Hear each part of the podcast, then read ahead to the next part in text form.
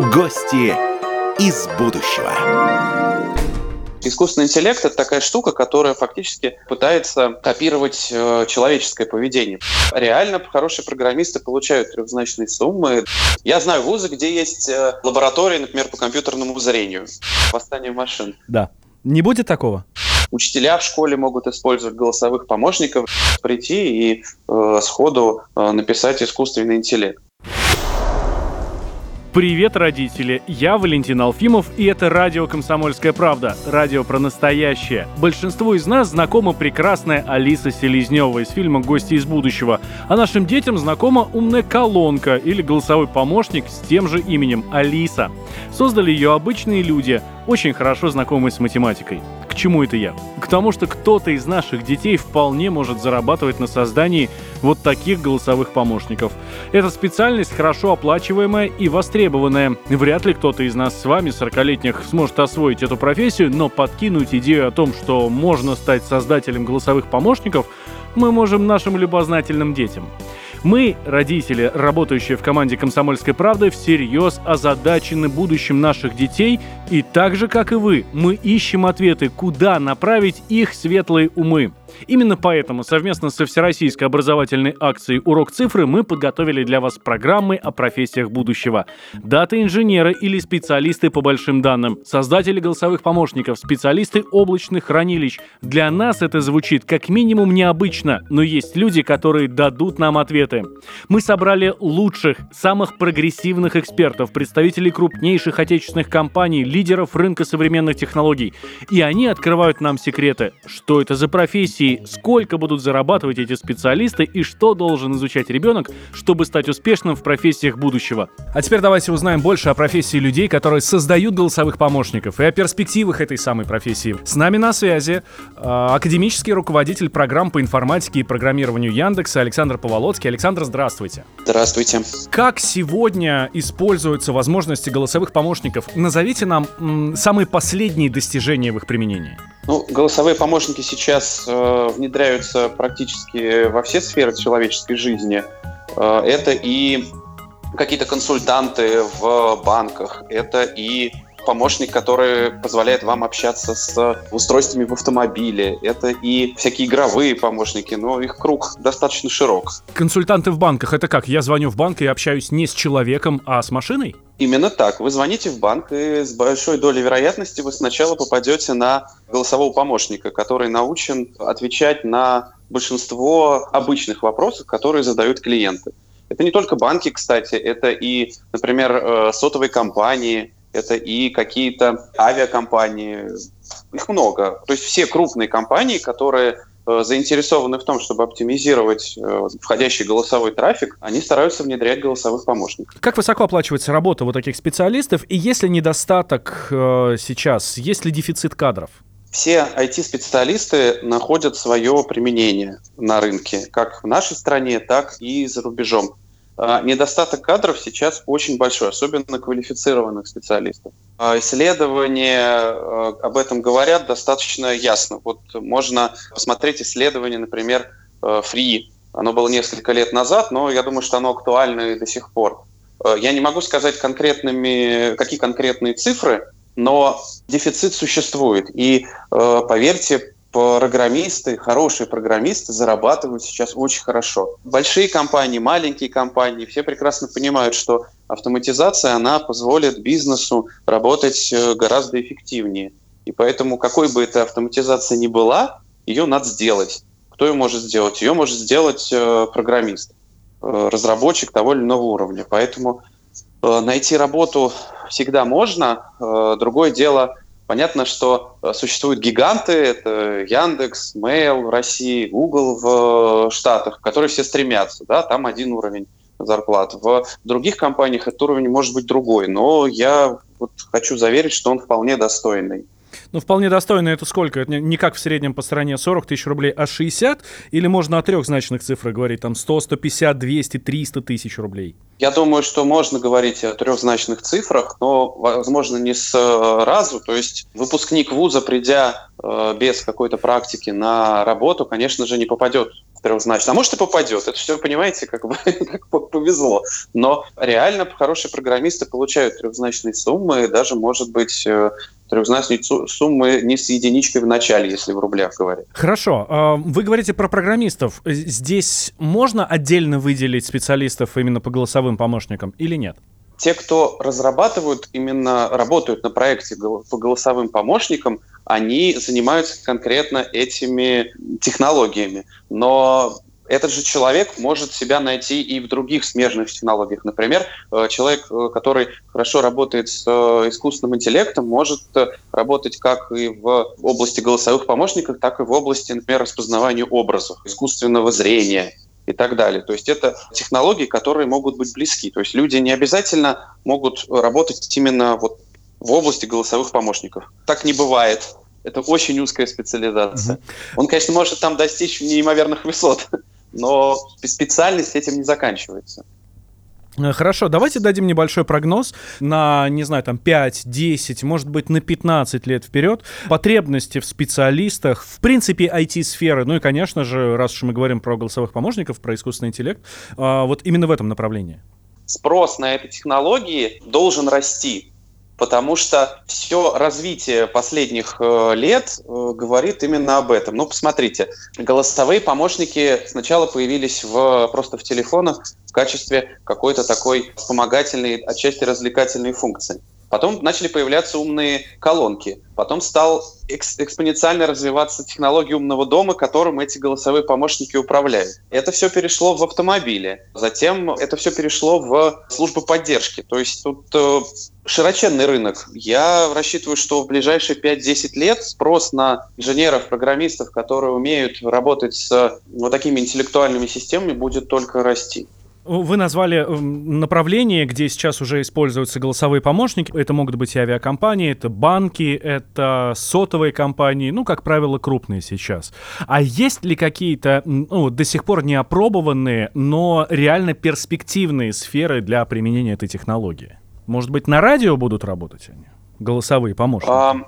Если голосовые помощники достигнут такого состояния, что э, рядовой человек не сможет э, отличить, с кем он разговаривает, э, о чем писали фантасты, да, и снимали фильмы замечательные, там «Бегущий по лезвию», да, помните вот этот вот тест шикарный, да, да то я думаю, что может случиться ситуация, когда на радио будут работать голосовые помощники с точки зрения э, каких-то ведущих. Что сейчас отсутствует у голосового помощника? Вот, кстати, как вы думаете, что вот э, реально отсутствует у голосового помощника?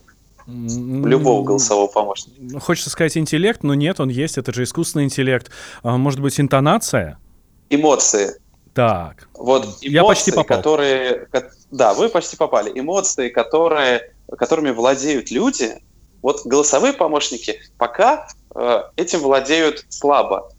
Вот как только голосовые помощники смогут э, достичь такого уровня, что они могут, смогут вести диалог так, чтобы вы не сразу догадались, что это не человек, вот тогда э, расширится поле их применения вообще, наверное, в разы. Но тут, знаете, какая штука? Э, тут главное не бояться, что он заменит человека. Вот я уже вот, этого боюсь, как что... радиоведущий. Но я не думаю, что этого нужно бояться в ближайшее время, потому что э, голосовые помощники, их цель, она э, помогать людям и забирать у них какие-то э, рутинные задачи для того, чтобы человек больше имел время для творчества. Голосовые помощники возможности творчества, они лишены, потому что творчество – это прерогатива человека. Искусственный интеллект породить искусственный интеллект полностью пока не может. Это радует, потому Если что говорить... все мы помним да, фильм, я просто фильм хотел «Терминатор на 2», ваш... да. Да-да-да. Да, да, да, «Восстание машин». Да. Не будет такого? Знаете, это было бы страшно. Я считаю, что такого не должно быть. Не будет. Ну, будем надеяться. У нас есть другие проблемы, с которыми нам нужно бороться. Я просто хотел сказать, что небольшие компании, организации э, не корпоративного типа, не, не, там, не авиакомпании, не банки, они тоже могут использовать голосовые помощники в какой-то своей э, повседневной деятельности в качестве систем по приему там, заказов, по обработке заявок. Учителя в школе могут использовать голосовых помощников для того, чтобы он мог, э, например, э, объяснять ученику какой-то материал, э, если этот материал дается с трудом. А, то есть учитель может придумать определенный курс, набрать э, задачи, э, как-то его спроектировать. Но представьте, если у вас большой класс, и вам нужно обеспечивать точечное обучение, в чем, соответственно, будущее, да, что у каждого ребенка должна быть своя какая-то э, индивидуальная траектория развития. Учителю это очень тяжело человеку сделать. Голосовой помощник, цифровой помощник, в принципе, может это сделать, если его правильно научить. Вкалывает робота, а не человек, да, как э, поется Да, в одной известной да. песне. Да. Позабыты хлопоты Остановлен бег Вкалывают роботы А не человек Нужно хорошее математическое образование. Недостаток кадров в IT сейчас очень большой. Э, Найти работу всегда можно. На радио будут работать голосовые помощники с точки зрения э, каких-то ведущих. У каждого ребенка должна быть своя какая-то э, индивидуальная траектория развития. Программирование, понимаете, это искусство. В основе могут лежать технологии искусственного интеллекта, нейронные сети, Какими навыками должен обладать ребенок? На какие школьные предметы э, делать упор? Какие книжки нужно читать? Здесь я прям прошу вас конкретику, да? Какие курсы посещать, чтобы к окончанию средней школы он мог поступить в ВУЗ? И да, мы понимаем, мы вы уже неоднократно говорили, что нет такого направления, как голосовые помощники, но а, чтобы развиваться именно Пока в этом, да, пока. А, куда нужно еще поступить, чтобы а, развиваться именно в этом направлении, чтобы рано или поздно заниматься как раз разработкой голосовых помощников? Смотрите, ну давайте сначала о, о- о школе и о просто ребенке, что, чтобы я порекомендовал. Каждый ребенок уникален. У него могут быть какие-то пристрастия, увлечения и прочее. Э, Задача родителей, в моем понимании, не, не уничтожить это, эти увлечения. Вот. Поэтому если у ребенка есть э, увлечение и какая-то склонность к компьютерам, то есть он не проводит время за, только за играми, но он хочет развиваться, то первым, конечно, приближение – это математика. Надо учить математику. А Второе приближение – нужно за- заниматься именно информатикой и программированием. То есть программирование, понимаете, это искусство. То есть если информатика – это наука о, об информации, если говорить просто, то программирование – это сродни искусству. То есть научиться программировать хорошо – это э, можно, можно сравнить как э, э, с э, обучением игре на рояле. То есть нужно определенную практику наработать. И, конечно же, этому учат в вузах, но сейчас э, возможности обучения программированию в школе, э, ну, в самой школе, если это хорошая школа, или на каких-то дополнительных занятиях, таких возможностей много. Э, наша компания предоставляет такую возможность через программу Яндекс Лицей. Другие компании предоставляют очень много, повторюсь, возможностей научиться программировать. Если ребенок э, показывает очень А с хорошие- какого возраста? С какого Да. возраста можно поступить, ну, например, в тот же ваш Яндекс Лицей? И вообще, с какого возраста есть смысл поступать вот на подобные курсы дополнительные? развивать мышление ребенка, алгоритмическое мышление, нужно как можно раньше. То есть если ребенок, начиная с 4-5 класса, занимается алгоритмическими задачами, учится программировать сначала на э, простых каких-то системах, постепенно-постепенно развиваясь, приходит уже к взрослому программированию, то это классно. Некоторые на самом деле начинают заниматься даже раньше, и в первом, и втором классе. То есть существуют такие среды программирования, Scratch, например, или э, что вокруг него было сделано, э, когда можно программировать э, мультипликацию или каких-то героев, именно программировать, не рисовать, а программировать. А программирование развивает системное мышление. Что касается уже ну, такой вот предпрофессиональной подготовки, но это уже класса седьмого, с восьмого можно заниматься вполне. У ребенка должна быть определенная мотивация к занятию программированию. Ну и переборщить э, не стоит. Вот Яндекс Лицей э, принимает детей с э, 8 или с 9 класса.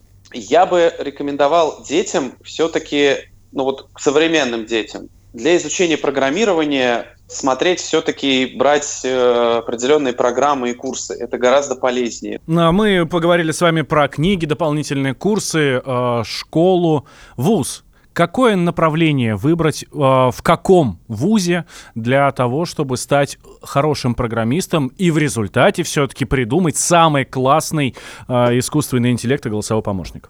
Если говорить о вузах нашей страны, то существуют топовые вузы, в которые все стремятся.